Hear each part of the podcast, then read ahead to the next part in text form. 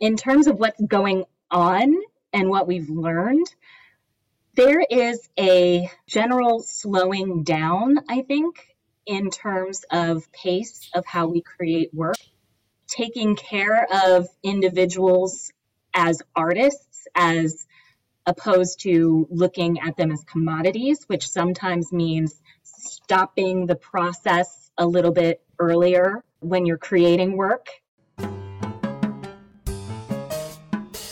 We need to talk about some. Somebody has to make to make conversation. conversation. People talk while dancing at a ball. Hi, everybody. Uh, it's Bob Ost, and welcome to the Friday TRU Community Gathering. I think this is number 91, uh, almost consecutive. They would, I would say 91 consecutive, except we, we didn't do it on Christmas Day and New Year's Day of 2021. Crazy us. So we're here since April 17th, 2020, as a response to COVID, and we did it because we had to do it. I didn't embrace Zoom in the virtual world willingly.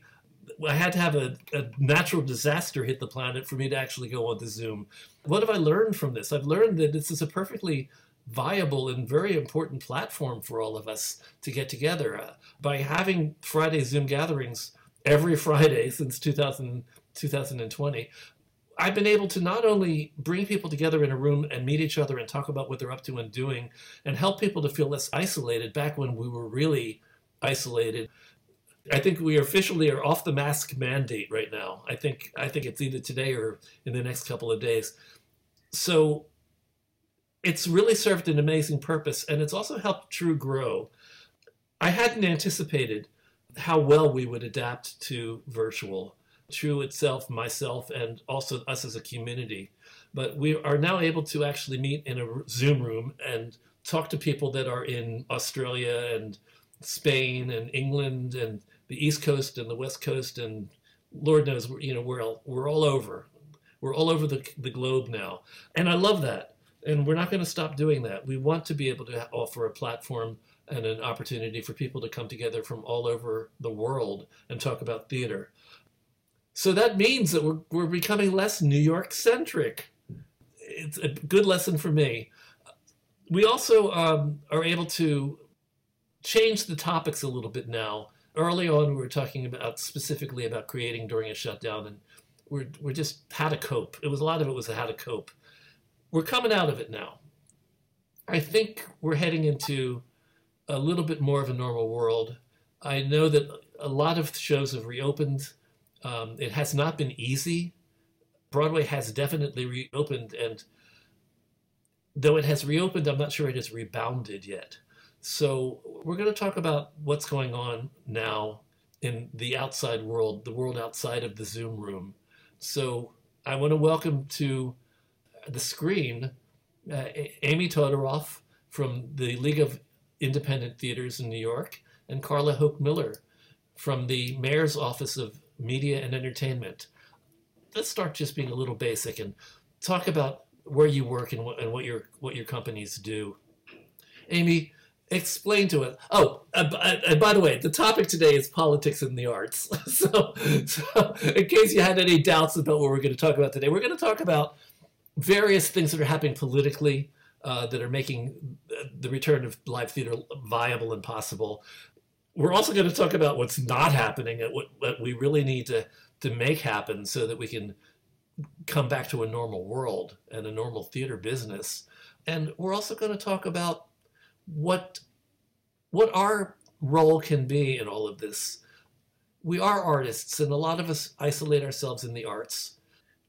Sometimes you gotta you gotta speak out though. Sometimes you gotta help make things happen, and we're going to talk a little bit about that, what it means to be political.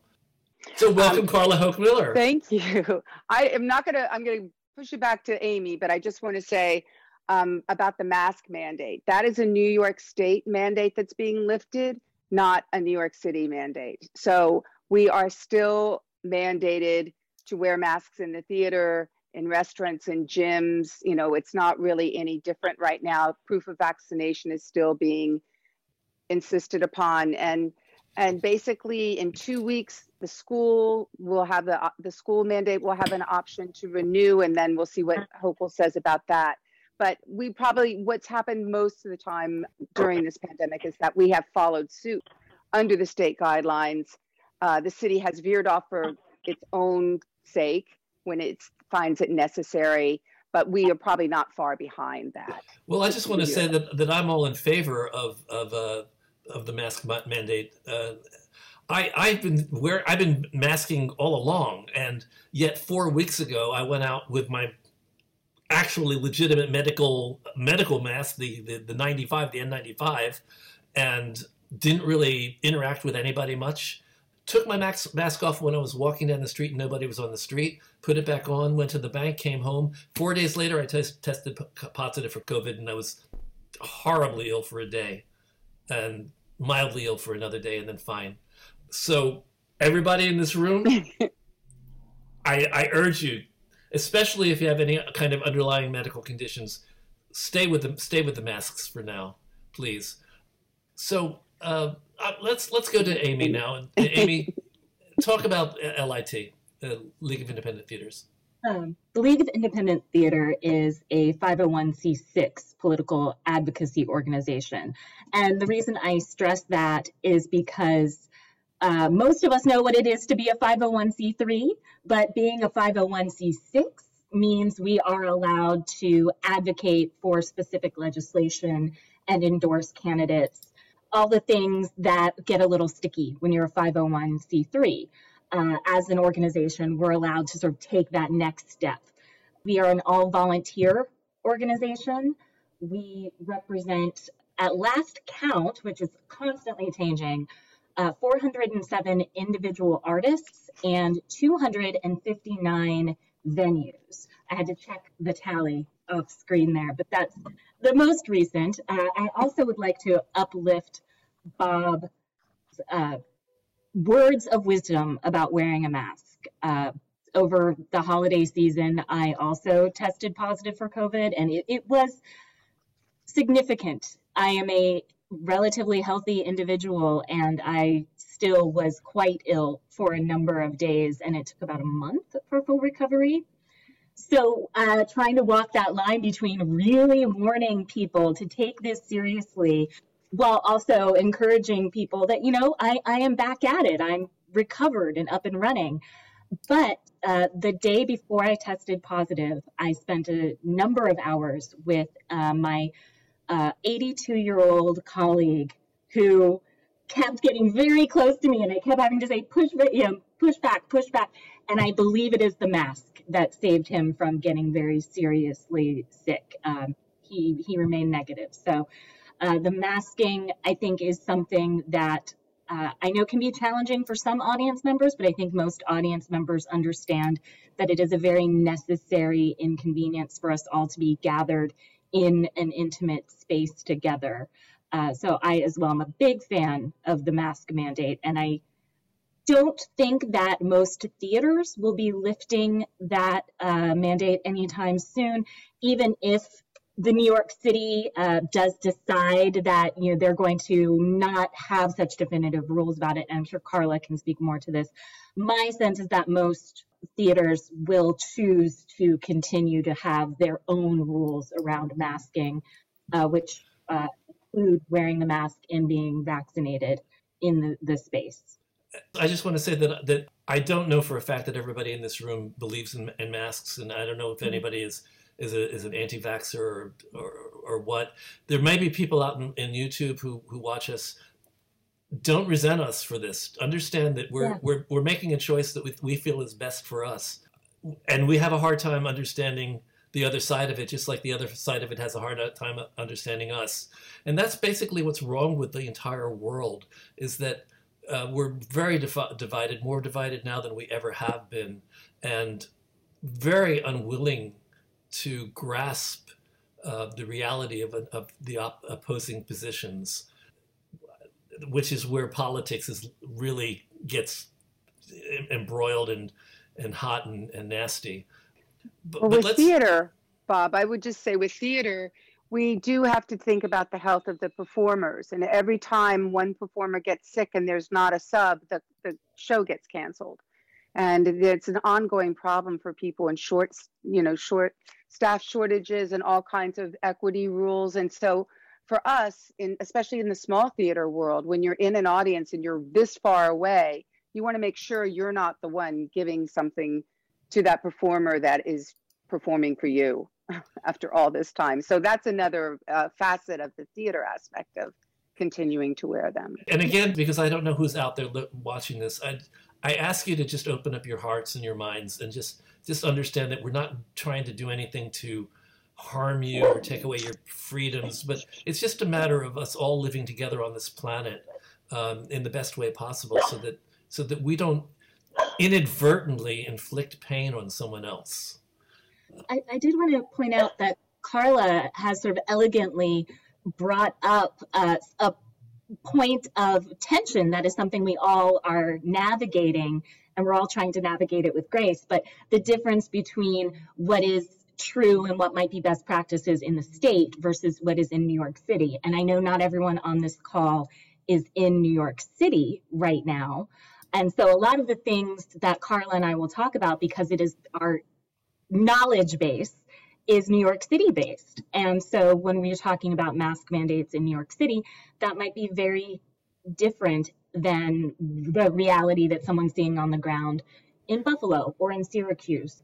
And I think it was very smart to bring up the fact that the mask mandate that was lifted was the state mask mandate, and things just might necessarily be different in New York City. We, we see that a lot, actually. And we're 9 million people compressed on what, 13 miles? I mean, it, it has a lot to do with density of population, too.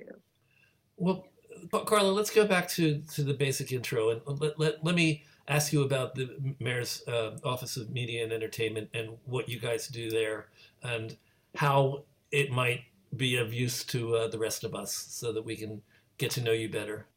Okay, well, um, we're the office that is kind of the industry facing office and new initiatives office, considered more economic development on that side of it rather than the grant making arm, which is New York, you know, which is the Department of Cultural Affairs and some of the other offices that augment together. DOT is doing, Department of Transportation is doing a lot of arts related uh, activities now with the open streets and the open restaurants and then SAPO, which in the street activities permitting office, and the citywide permits that run the open culture, which allows people to get a very inexpensive permit and perform in in unit, you know, like for consecutively, um, and and charge a fee for tickets, and which was kind of announced when all the venues were closing down and people didn't have a way to make a living, basically. And it was a way of saying the, the city opening up something they heretofore had never done before. And so some of these things are becoming permanent, which is, uh, on the one hand, it's incredibly uh, wonderful. And those streets that would not have been activated at all have been activated by this.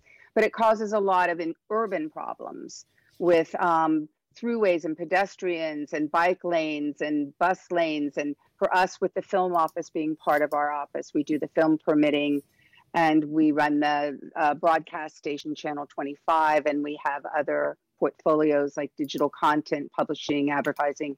Um, but primarily theater was mostly um, but anyway it causes some problems with where the, the trucks are going to park and now they're making more pedestrian malls. So it's all kind of uh, a question of coordinating with our allies and a lot of the staff through the transition the staff, managerial staff has stayed quite the same, and the deputy mayors that have been appointed by the new by the new mayor ha- have experience in both the Bloomberg and De Blasio administrations. There's a lot of through lines. Um, our deputy mayor, for the first time, has an art and culture advisor who was the chief of staff to my commissioner, who's moved over there. So that's an, a direct line for us to try to get to the deputy mayor, who will then inform the mayor.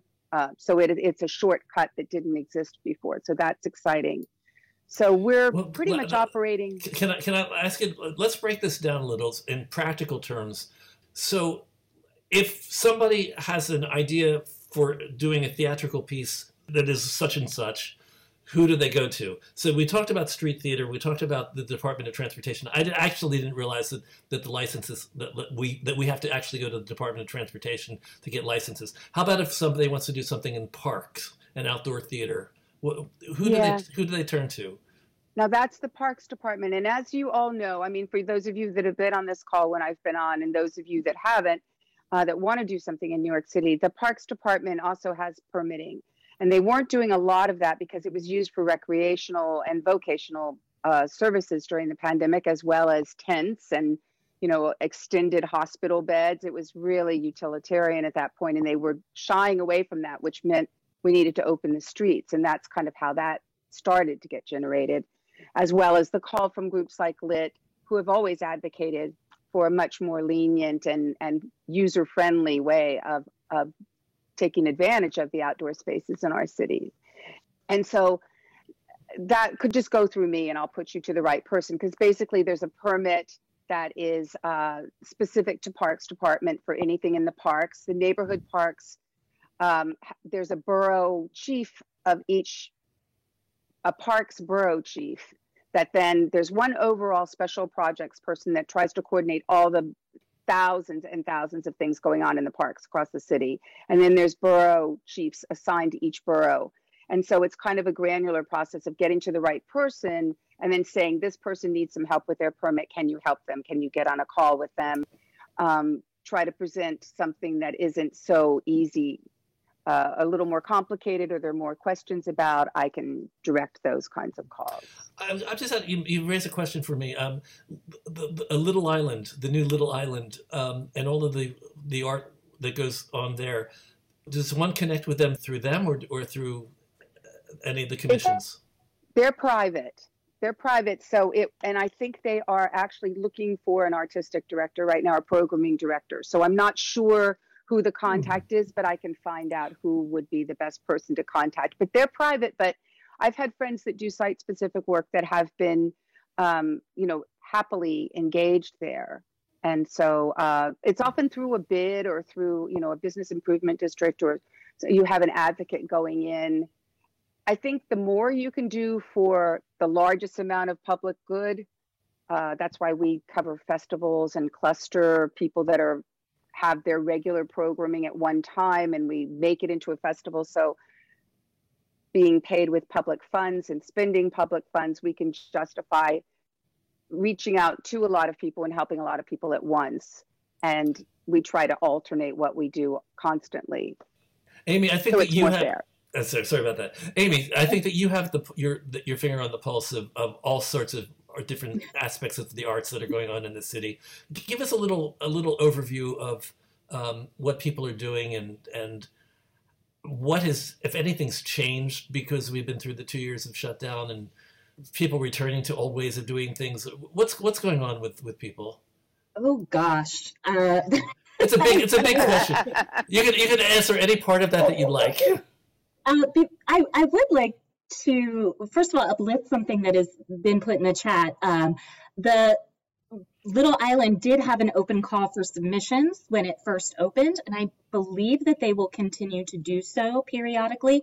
I know, as Carla pointed out, the leadership is in flux, but they did have a very big, generous open call, and you you could submit, but it is uh, private, which brings me to uh, a point that I think Carla also uh, was getting to and is um, a really wonderful partner for is that we think about public space in our popular imagination as just all the same thing as public space. But each public space is organized by a different department of, you know, parks department, there's some beautiful places that are run by the Department of Environmental Protection. And figuring out once you, you've located a space that you want to perform in, particularly an outdoor space, figuring out the best way to access that space can be really challenging, which is why I'm going to make a quick pitch to get to know your council member and to get to know people like Carla in the, uh, the mayor's office, media and entertainment. The council just uh, was you know, we have a whole new council. There was a huge amount of turnover. And I think for the first time ever, more than half the council are brand new people. So that's exciting, but that also means that the council members stepping in that represent your district might not know you. They don't might not have the history with you. But if you reach out and form a relationship with them, I'll put a link in the chat that will let you know how you can find your council member they can help guide you through things like, oh, there's this space. I want to work in this space. Oh, is, is that a plaza? Is that a park? Is that, you know, who do I talk to? Is that part of a business improvement district? Like, how do I access that? And then they can put you in touch with wonderful people like Carla, who's always been, you know, I just gotta say, such a help getting the open culture process together and created a very smooth application process. But working with the city government can be complicated. So I'm making a pitch get to know your city council member. In terms of what's going on and what we've learned, there is a general slowing down, I think, in terms of pace of how we create work, taking care of individuals as artists, as opposed to looking at them as commodities, which sometimes means stopping the process a little bit earlier when you're creating work and taking more time with things, um, which is just a general healthy thing for the overall environment of theater to begin with, but also just in terms of taking care of our own physical health. One of the things that we talk about quite a lot in the independent theater community is how expensive space is. And I think most people know real estate in New York is that's the number one expense. On any budget, you're going to spend the most on your space. But then the added expense of you're going to need additional rehearsal time. You're going to need more time because everything is slowing down a little bit to create safer space. And we don't want to go back to rushing through a rehearsal process just to get it done. We want to continue to be careful and thoughtful and to take a little extra time to build in cushions for what if one of your cast members tests positive. You need to have maybe a few extra weeks, more time in, in the space to slowly ramp up and to be more flexible about things. So I think that is one thing that has changed. And I also think, Bob, as you were alluding to in the beginning, I think virtual theater is here to stay. And I think across all levels of independent theater up to Broadway, people are doing wonderful creative things that embrace the virtual and live event. And one thing that we've learned and that I really love saying out loud is that we've shown that streaming theater does not decrease the appetite for live theater. And in fact, it increases the appetite for live theater. So they aren't these competing art forms they're actually complements that increase the overall appetite for people to see shows. That's great to hear. Uh, thank you for saying that.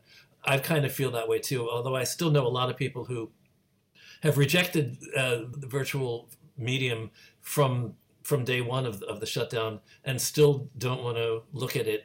It frustrates me because they're missing so many wonderful opportunities, uh, not not just opportunities, uh, but uh, ways of developing new work that we didn't know about. I guess it's always been accessible. We, we just didn't know how to use it before. And I think people have learned how to use it. And I, I think it's a shame uh, if people turn away from, from this. In my Zoom room right now, I have people that are begging me to, to take everything back to, to live programming. And I just don't feel that that's the way to go. Um, my gut says uh, I, I want to have some live programming, but I think that staying here in the virtual uh, platform. It's it's what's going to be with us for, from here on. It's just, it's, it just is. It's it's not going away. Connor, I just want to uh, let you know that you have permission to speak up if somebody asks a question in the in the chat that I don't see. Let's just say that okay, what's going on with commercial theater and Broadway uh, doesn't necessarily uh, affect uh, most of us uh, in terms of our careers and what we're doing. Uh, it, it is good to know anecdotally what is going on, and, I, and obviously that the mask mandate is staying in in uh, in theater, uh, but it also is going to be staying in off Broadway and, and showcase off off Broadway world uh, too. As far as if if we want to be smart about it, we, we need to keep that. Is there anything else, Carla, that you would want to add to the, or either of you would like to add to the overview of what's going on in in theater and all, all levels of theater right now as a result of us making a transition from um, shutdown into potential for live performance? Because after that, I want to talk about politics. So let's let's let's do this first. Okay.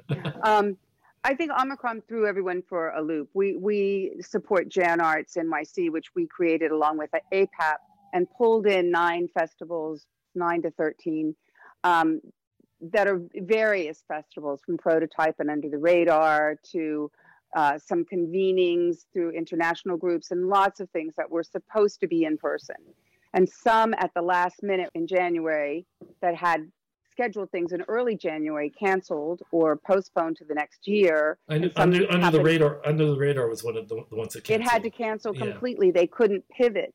So I think everyone is being uh, very careful right now to move too quickly, as Aimee was alluding to, in, in even the development of work, but also we're dealing with visas, we're dealing with state regulations that vary, we're dealing with travel regulations that vary across the board, we're dealing with unknown variants that might be on the horizon. And I think everyone is just trying to be very cautious. And so the virtual piece has to keep going. And I do think people have found new revenue streams with it. I think that it's good for informing people. It's better than just a conference call where you're talking all over each other and nobody can uh, see who's talking or know if they don't know the voice, they can't differentiate. I think it's been an interesting concept there, and a lot of people are developing deeper VR experiences, and those are coming from the gaming industry, which is merging with all the multimedia. And it, I think it's always going to make for interesting theater. Um, but uh, just as as far as Broadway goes, it's still the safety issue is really big.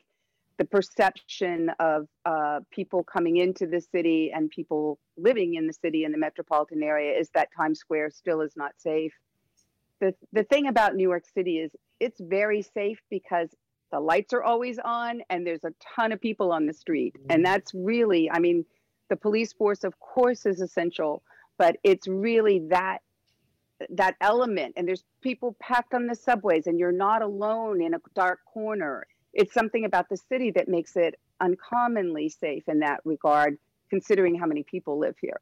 So um, we're trying to get back to that. And there's some it, lots of empty retail spaces around Times Square. There's lots of empty spaces around the, in mid Midtown particularly, but all over the city.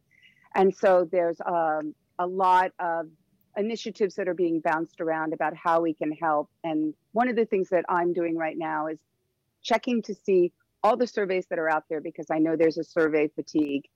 Um, trying to pinpoint what we don't know, like who fell through the cracks when they applied for this funding mechanism or this this grant and why did they fall through? Because they had the wrong tax code number or because they weren't recognized as being part of the ecosystem of theater like the costume shops and trying to get in deeper and get ideas from people themselves from the industry as we have always depended on amy and lit for guidance in so many areas um, all along the way which has been amazing partnership we've had and and also Art New York and a lot of the membership organizations that crisscross, and uh, the Off Broadway League and of course the Broadway League and and all of the others as well as individual artists. But it's what do you need right now, and how can we direct the resources that we might put into live productions that we've done in the past? How can we filter that in? Because we're not a grant making arm, but we have we have initiatives that we can tailor around what people really need. For instance, during the height of the pandemic, when it first slammed uh, everyone, we were able to augment the grants that Department of Cultural Affairs was giving to the theaters that were in the areas that were the hardest, hardest hit. And so we they were small grants, but we were able to give 25 of them out, $10,000 grants to supplement what Department of Cultural Affairs was giving. And those groups are the ones that are historically getting smaller grants to begin with. They're getting smaller amounts of money. And, you know, because we have a new administration, we have new borough presidents as well as new council people. It's, uh, it's going to be an education on all of our parts to tell them who we are, why we're important, and what we expect. And part of that is is really letting them know that this theater world is not just Broadway, as people coming in may That- think. That's the that's the problem. I mean, we have a new mayor who who is wholeheartedly in support of the of the arts, but he only sees as far as Broadway. He doesn't. We're going to teach him. His people know. His Yeah. his people that work for him know, though. So we'll get to him. I want to uh, uh, jump on something that, that was we mentioned before, but it was basically the importance of virtual uh, for the ongoing development and, and nurturing of, of theater and new works. So, uh, Aimee, uh, you, you may know you may know more about this than, than I do. I have the basic belief that I've learned in the past year and a half that you do things a little different when you're doing theater virtually. And, and- without getting into the discussion of if it's on if it's virtual is it theater? If it's not live is it theater? Let's let's not go there yet. Um, but considering that you want to develop something uh, my belief and my understanding and what i've learned is that you really need to involve a technologist somebody who understands the, the technology from from day one. I do know some people who who want to do things live they want to do readings live and we've done that we've done that too so there's basically two ways of going you can actually jump in, take a chance that your Wi-Fi is not gonna not gonna fail, and and do a live something that's live, which is you normally would be a reading, I guess, or you can record things and then in post production you can edit it into what is essentially is is film theater. In in your experience. Uh, Who's, who's doing what? I mean, are people split about that, or is, is, is there a is there a trend in, in one way or the other?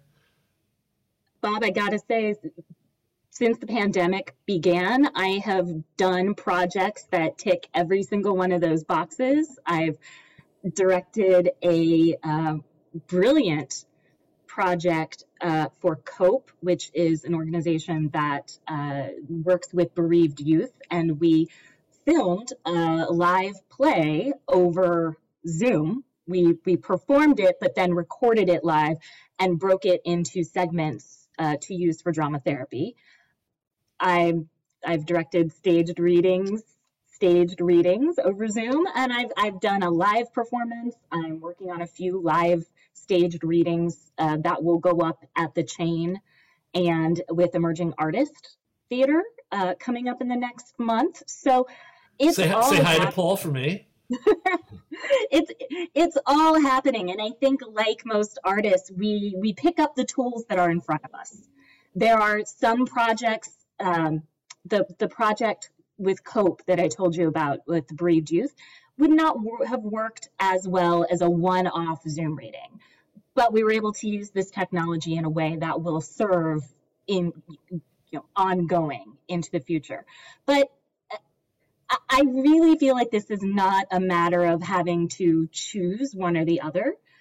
There's always evolving technology. Uh, I think that there's always more considerations when that when more technology comes uh, into what is available to artists. Then that opens up things like screen managers. That is a job that didn't exist two years ago, and now it is a whole discipline. People are specializing in it.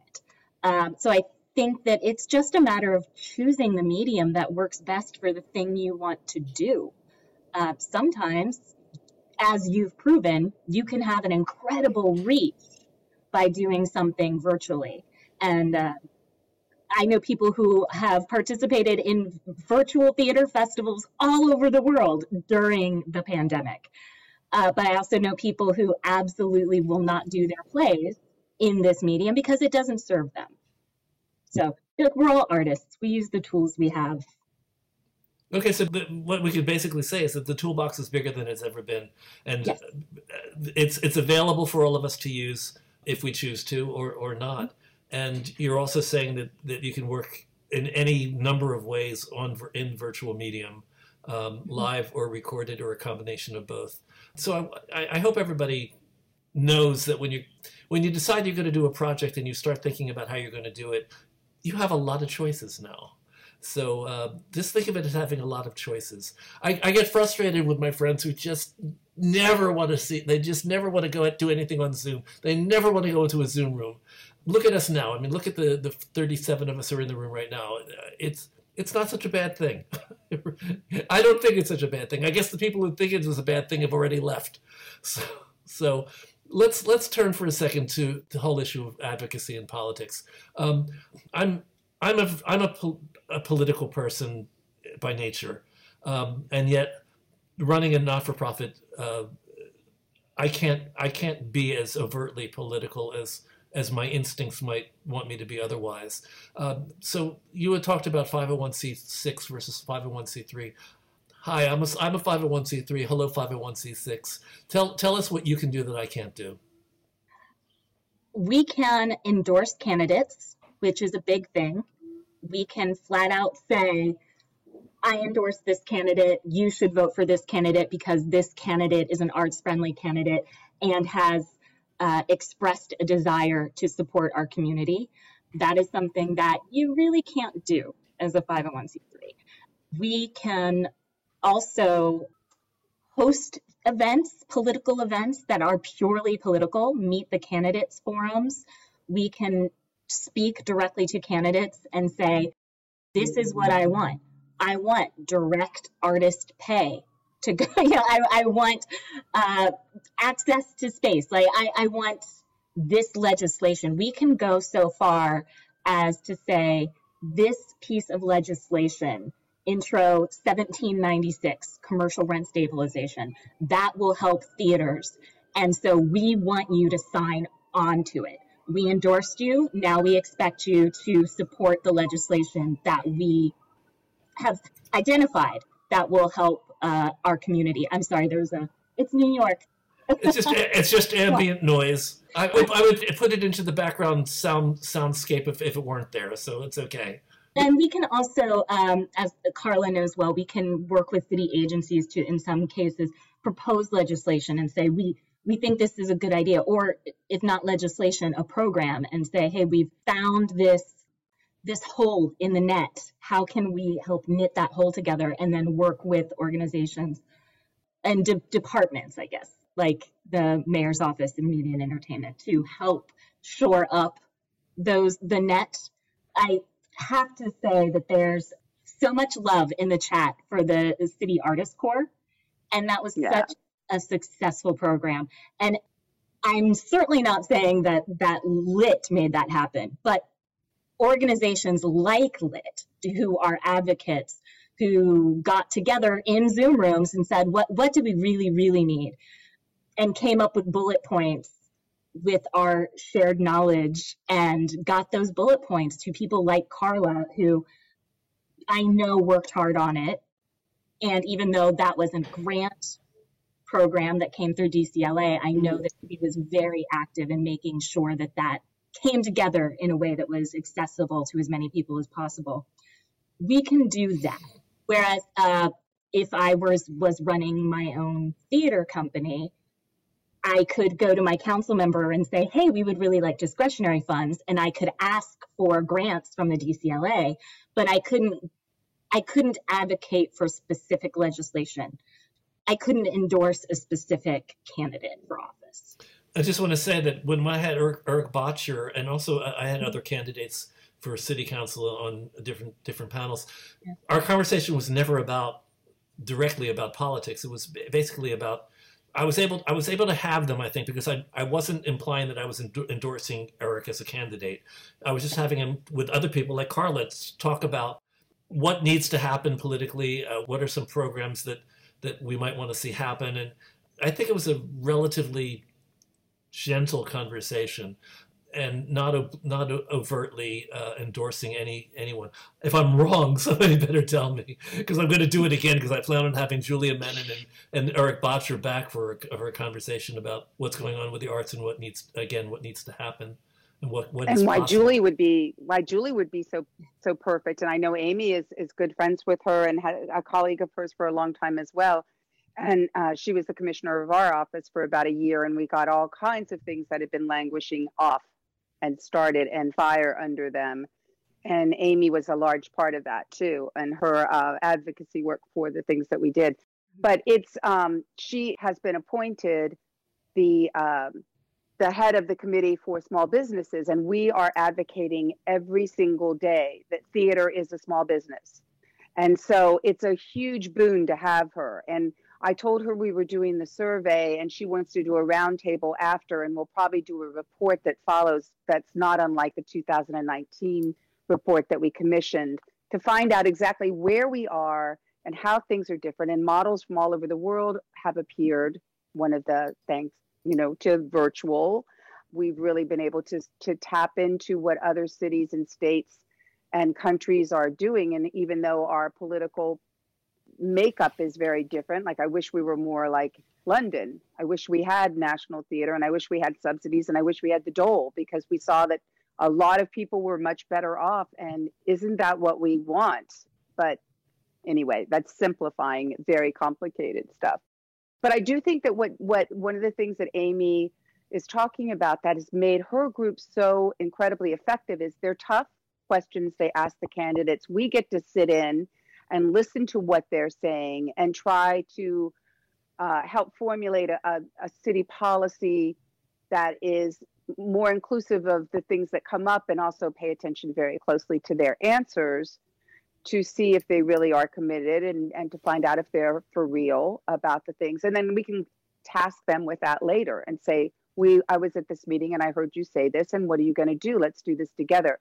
But it also to give government ideas coming from you, bullet point, simplified. I mean, the white paper that NIVA did was the whole reason that shuttered venues happened. They were smart enough to pull their members together, get it done on their own, figure out what they wanted to message, and then get it to the right people, message it out so that those people could leverage the messaging across city, state, um, funding, foundations, uh, you know, across the board, all the way up to the federal level. I have one gripe that's been with me for a long time. It bothers me. I mean, I, I understand that, that politicians are doing things that, that are supportive and, and useful for, for us as, a, as, as an arts business. I never hear them talk about the arts. It drives me crazy. I listen to speech after speech about everything that needs to happen and all the problems that we're having and, and this and the that. The closest thing I ever hear to a, a, conversation where a politician is acknowledging the arts is it always winds up being Broadway, and I, I or tourism, uh, or tour well tour, tourism, which I which mean that's brother. making them pay attention now. Yeah. so how do we get politicians to embrace what we do enough so that it's second nature of them to mention it when they're talking about what's what's right or wrong with with with the world? Aimee, you're, you're nodding. So what's what, what do you have? Well, I'm nodding because this is so much of what any advocacy organization does, but particularly what LIT does, uh, which LIT was founded in uh, 2008. And the, the main goal was just we just want a politician to say indie theater. That's it. That's all we want. I am going to push back a little bit on you, Bob. I, have heard uh, Erik Bottcher will talk about the arts. It it's starting to come up. It is. But that's because I that's because I had this conversation with him. Well, he yeah. was Corey's guy too. He was Corey's yeah. chief of staff. so. And so this, but this is that is the answer. You're having conversations with him. So then he will go on Pix 11 to talk about the economy. And one of the things that will come up for him when talking about revitalizing the economy is indie theater and how theater will like a, a, small business like a mom and pop it increases healthy street traffic. It puts money right back into the economy. We've gotten over time uh, every mayoral candidate to, to say the phrase indie theater. And many of them will talk about how indie theater is an economic anchor for their neighborhood we are really pushing forward the idea, as Carlos said, that theaters are small businesses, particularly mom and pop theaters, and that the smaller theaters are important. Broadway, super important. Smaller theaters are also important because they tend to service a neighborhood. Uh, and whatever neighborhood they are in, they raise the overall economic profile and they are able to provide art at a price point that is much more accessible to a large number of people. Uh, so you've shown how it works. This is the the link. We just you have more conversations. You you talk to your council member. You go to every meeting you can, and if you say it three or four times, then your council member will start to repeat it back, and it will Yeah. start to become a priority for them. But also, as Carla Sound bites. Yeah, we will we will give them we're, good we're hammering we've been hammering for like 40 years on this. But but I But, do but, but, but everybody in the room, uh, we're, we're really talking to each one of you, all, all 30, 33 of you that are here with us right now. It's important that you talk about it and get get the word out. Get to know, like you like you said, get to know your count, your city council members and and other people that are. Uh, that, that's that's the thing. I think a lot of us are intimidated. Uh, We're afraid. We're afraid to call a politician. Where it's like, oh, they don't want to hear from me. They may not, but you know what? you call them anyway. Well, this is what you should call them. Is you you should say they're government workers. Mhm. The, the, there are very few that are real politicians. The ones that go all the way through and go up. But there are a lot of local government people that work in city government. Is like a, a you know three hundred and seventy thousand people in this city that work in city government, and that includes fire and and police and sanitation and all of the the huge enterprises as well. But that's a you know that's a lot and and the representation especially with new york and the in the in the way that it thinks about city government most of the people in city government have a really wide background of experience and lots of different levels lots of different cultures lots of different upbringings and schooling and education. And it takes all kinds. It's almost like the fabric of the city is really represented in in the government people. So the people that are the politicians they're going to be stepping stones and moving along and going up uh, to whatever their final goal is. But there are a lot of people that, it, once they're through with city government, they'll go into the foundation world and do a lot of good because of the networking and the people that they know and the contacts they've made and the issues that they understand. So they are very approachable. They are love attention, or they wouldn't be elected officials, right? so they so they will respond to you because they have to you are paying our salaries and we have we can't say oh i'm not going to take that phone call and if they do you just keep you find a way in and just let me know and i'll get you to talk to them There you go. There are a lot of comments in that. add that most, as Carla pointed out, most of the people in city government are city government workers. They're there because they care. They're, it's not a glamorous job, and they actually really do want to hear from you. Nothing makes a council member happier than a constituent coming up to them and saying, Hey, I have a problem. Can you help me? And then them being able to help you. Give them a call. They love it. I have to tell you that's so true. Um, before I moved to, to where I am especially now, the I- new I lived- ones before I moved to where I am now, I lived on 104th Street. I was right down the street from Danny O'Donnell. That office, I just had to like say a word, and all of a sudden they were like on it. They, they, anything I asked them to do, they would they would do. They would bend over backwards to help me. Um, so yeah, I, I think that, that all of us need to know that that that, that when we call these offices, a lot of us think that we're going to get the, the runaround, but uh, most of them really do want to help us. So I'm going to and they to, have a, a big budget and they have a big impact on the city budget. So it's you can ask they have discretionary funds they have money they can move things around they can change a lot Well, the key, the, the key fig, the key figures we all should know is we need we need to know our our city council member for the district that we're in, and for me, it, it was uh, the state assembly. Danny Donald, Danny O'Donnell was the state assemblyman for for New York, and um, Mhm. he was very helpful. Their office was Yeah. always very helpful. So let's not be afraid of politicians. There. and community board too is very local and and whenever you do an event somewhere on an on an open culture street or an open street and you're in another borough doing it we always advise um, that you talk with either local business improvement district that controls that area and also um, the uh, community board so that they know what you're doing because they're the first ones to say let me send out flyers. Let me reach out to all my constituents and tell them to come to your event. And you know it's and and it's also just kind of a neighborhood grace. Um, and that's happened a lot since the streets have been opened up. It's it's opened up a lot of uh, formerly more closed doors, I think. Well, I just found out why Connor's not reading all questions to me. He's not here, so I have to go, I have to go check the, the. I mean, there's a lot of stuff that people are talking about. There haven't been a lot of, of questions. Oh, you are here. I couldn't find you. No, there there haven't been a, lot, a whole lot of a lot of really good discussion about sort of considering uh, art as as commerce. Yeah, I wanted to pull some of those out and, and have have uh, Aimee and, and Carla address them. Like Catherine Keats says, politicians don't consider artwork or artists people who contribute to the workforce, so they do not speak to us because they because do they really need our vote? But art is work, and I know that you, I know that you have already talked uh, to trying to convince her otherwise. But do you want to do you want to say anything else to to Catherine about this? Or do you feel do you feel that do you feel that that's that that's that that's there's some truth in what she's saying?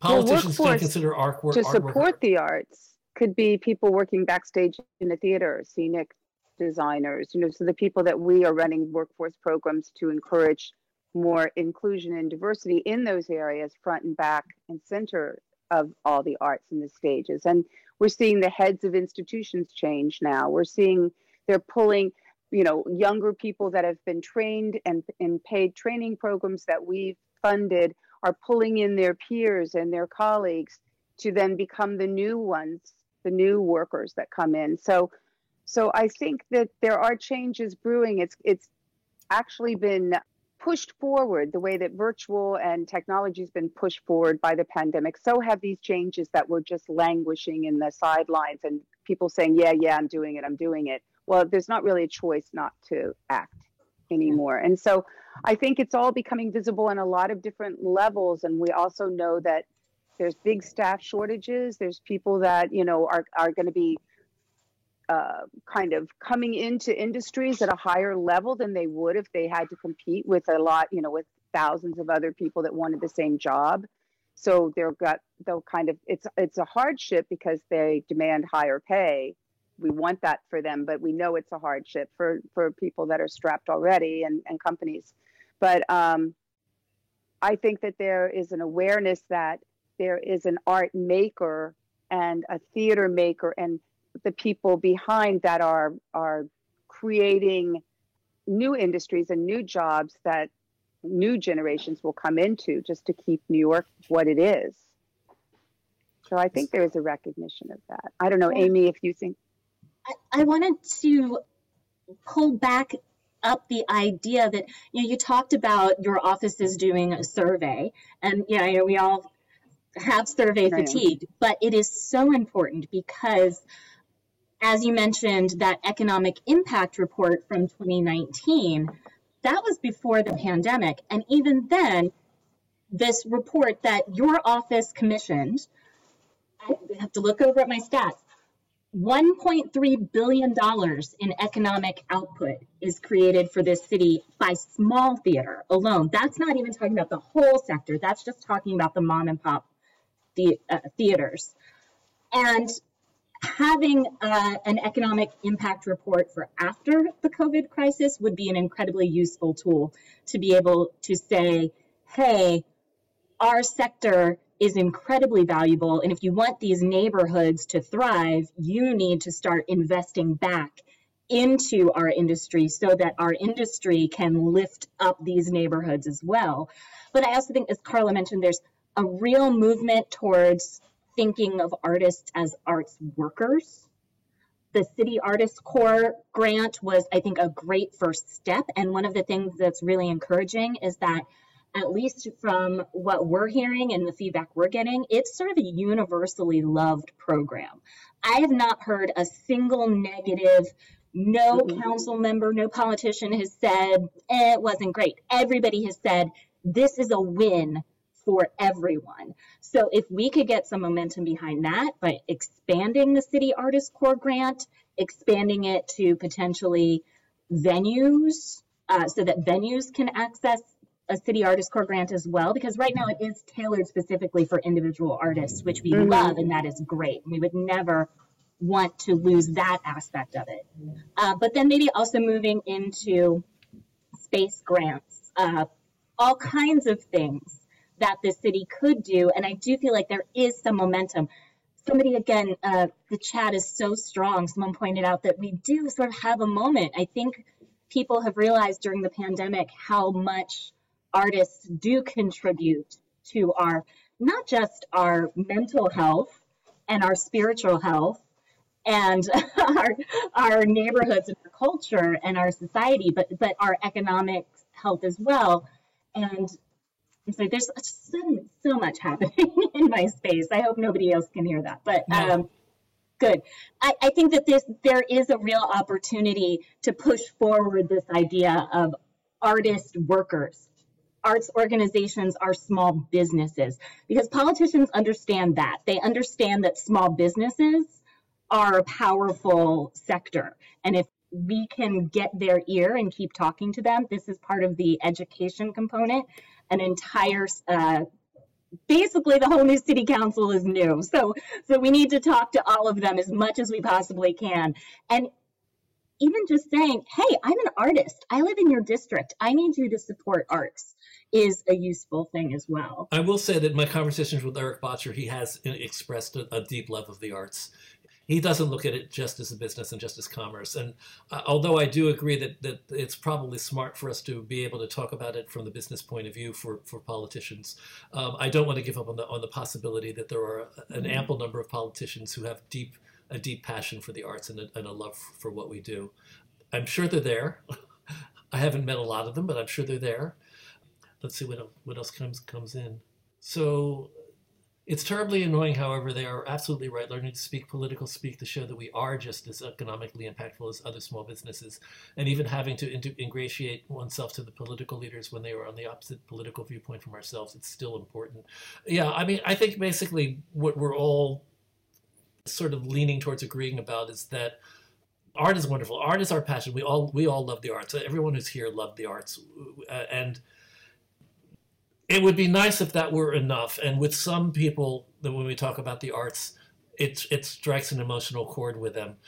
But if we are avail, if we are uh, uh, aware of the business component, if we're aware about the of the statistics uh, that make that make this a commercial, um, commercially viable as well as artistically viable business, um, we have a better chance of being heard by by politicians who might not listen otherwise.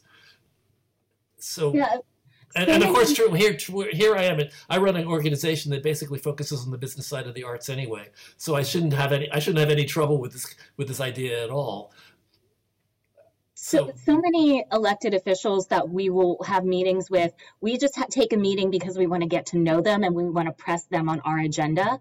And then one of the first things that comes out of their mouth is, I love the arts. The arts means so much to me. I just don't know how to support it. I don't know what everybody wants to support the arts. So it is up to us to tell them how. But then other times we will meet with somebody who we think we have absolutely nothing in common with. And then we'll find out that uh, one thing they really care about is um, recidivism and the jail system and uh, fixing that pipeline and talking to them about how art can do that. So sometimes it's just a matter of being smart and thinking about what you know that politician really cares about and showing them how art is valuable to that. But for the most part, you know, you really just need to to tell your politician or your your representative, I'm an artist. I live in your district. This is what I want. And you don't even need to come up with the solution to your problem. It's their job to help come up with the solution. If you reach out to them and say, hey, you know, I run a space and I'm having problem with Con Ed. I should be getting nonprofit rates and I'm not getting them. That's what your city council member can do for you. There's a million other examples, but you know, you don't need to be, have the answer. You just need to reach out to them and let them know that you're here. I gotta, I, I, I if I may, uh, hi guys. Uh, um, uh, hi, Connor. Hi. Hi, Connor. Hi. um, so Glenn Borders had a question uh, about independent producers who work with theaters but sort of are act as as their own entities, and and he's he's wondering about that. I guess that's I guess the question is how do how does he how does he as an independent producer fit into the small business um, model that you were you were talking about? I, I, I think he does. I think that, that that if you if you're if you're an independent producer, first of all, you should you should have an LLC or something or some sort of entity that that, that separates you out as as an actually active business. If you don't, consider doing that. But nevertheless, as an independent producer, you're creating an, uh, an opportunity, and John Lant will will testify to this too. You're you're creating you're creating opportunities of employment for a lot of people. So I think that we're going back to one of the basic uh, premises of small business. It's it's it's an it's a an entity that offers work to other people. Um, and offers the possibility of, of there being income and commerce that's happening around you. So sure, sure, I think you can consider yourself a small business.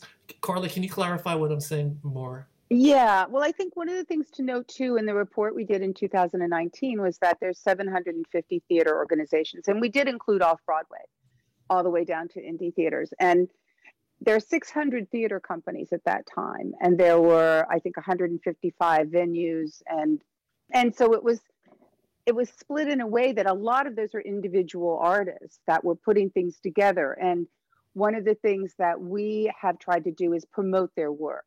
And so um, when we had done all New York's a stage promotion, where we we listed everybody that had something going on in October, and if they didn't have anything going on, we still listed their website and tried to draw people to their neighborhood theaters and recognize that they walked by them every day, but they didn't go in. And we think there's been a lot of play. People are going really going to see a lot of things locally now, especially with the pandemic, where the center is kind of not the center in the same way. But I do think producers have a particularly hard time. I did hear something really interesting I'm going to look into.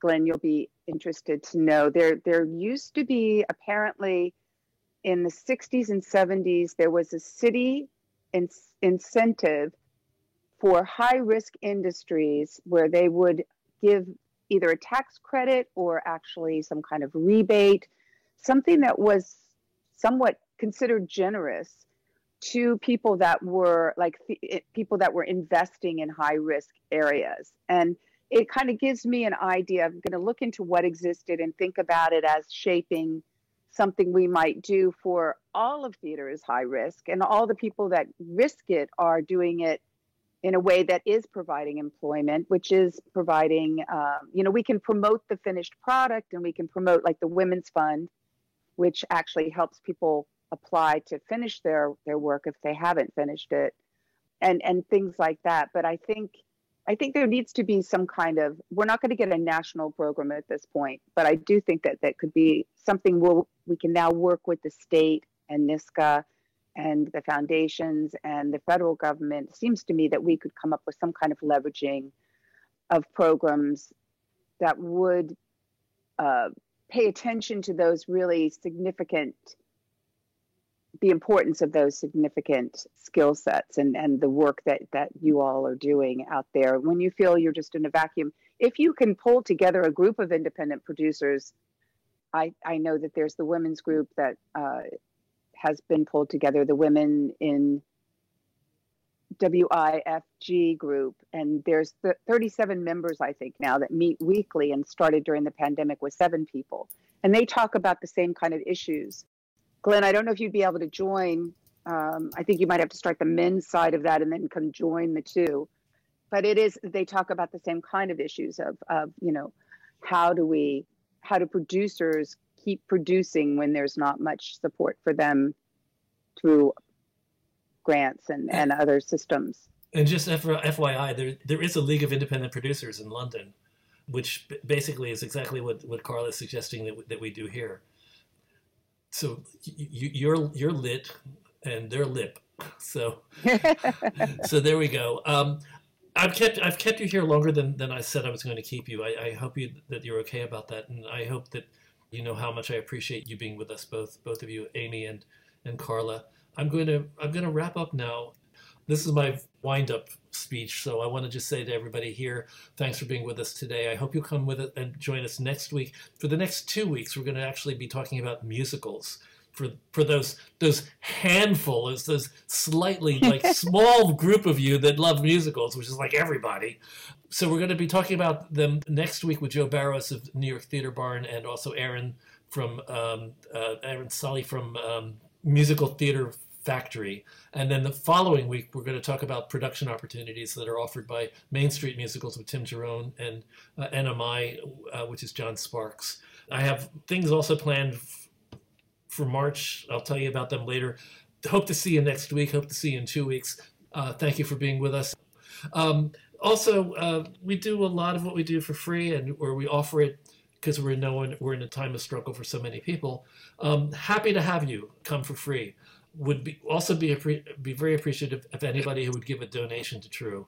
Uh, it's truedonate.com. It's tru donate.com, and uh, go there and give us what you can if you can, and help us keep running. That's it for tonight, and I might go cook dinner. And so everybody come into the room and thank Carla and Aimee um, for being with us.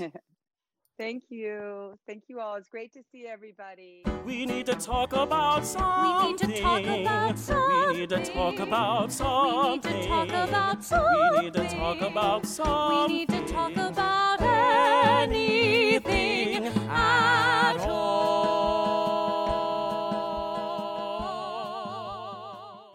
Miles, are you ready to record our promo for season two of the Wanna Bet podcast? David, have you ever seen a grown man naked? Miles, we're not here to quote lines from Airplane. We're here to tell people that season two starts August 18th. But I like airplane. I know you do, but Wanna Bet is a sports betting podcast. Each week we bet $1,000 on the NFL teams and games that we love. Well, that sounds like fun. It is fun. And last year you picked over 60% of your games correctly. How'd you do? We're not talking about that. We are telling people that they can find us every Friday. So no more movie quotes. Roger, Roger. Electricast. Hey there, I'm DC. I host the Rock Podcast, Back to the Arena, The Interviews. It's about a 30 minute podcast where I talk one on one with a band who has released new music. You can find us on all the best podcast sites like Spotify, Apple, Google, iHeartRadio, and more. If you're a rock fan like me, subscribe today to Back to the Arena, The Interviews.